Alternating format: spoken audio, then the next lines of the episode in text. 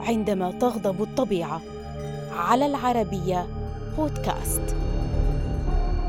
كان حدثا مهولا مريعا خلف مشاهد فظيعة.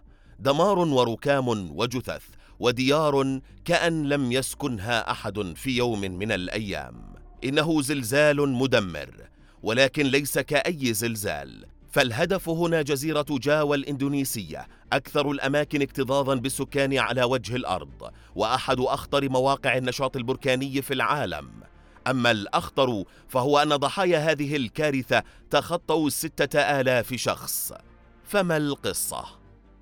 في السابع والعشرين من مايو للعام 2006 قرابة الساعة السادسة صباحا. باغت زلزال مدمر سكان جزيرة جاوا الإندونيسية فقد مضاجعهم وهز بنيانهم ثم أجهز على مراكز بيعهم ومصادر رزقهم. سجل الزلزال الذي ضرب المحيط الهادئ وتركز في جزيرة جاوا ست درجات واثنتين من عشرة على مقياس ريختر. ملحقا أضرارا كارثية بمدينة يوجياكارتا الواقعة وسط الجزيرة. في أقل من دقيقة انهارت أسطح المنازل وسقط الكثير منها على رؤوس السكان النائمين. كما تهدمت الفنادق والمباني الحكومية ما أدخل الناس في حالة من الفوضى. منهم من آوى إلى المرتفعات القريبة خوفا من حدوث تسونامي ومنهم من فر من مسكنه فيما لم يستطع الكثيرون التحرك بسرعة كافية إلى بر الأمان.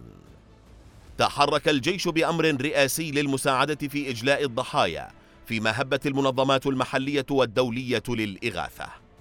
امتلأت المستشفيات عن بكرة أبيها بالمصابين الذين بلغ تعدادهم أكثر من 16 ألف شخص فأعلنت الحكومة الإندونيسية حالة الطوارئ لمدة ثلاثة أشهر. لعدة أيام تالية استمر انقطاع الكهرباء وإمدادات المياه وترك ما يصل إلى 200 ألف شخص تحت رحمة الأمطار الغزيرة والهزات الارتدادية المستمرة. دمر الزلزال أكثر من 60 ألف منزل في المنطقة المنكوبة وقتل 6234 شخصا على الأقل.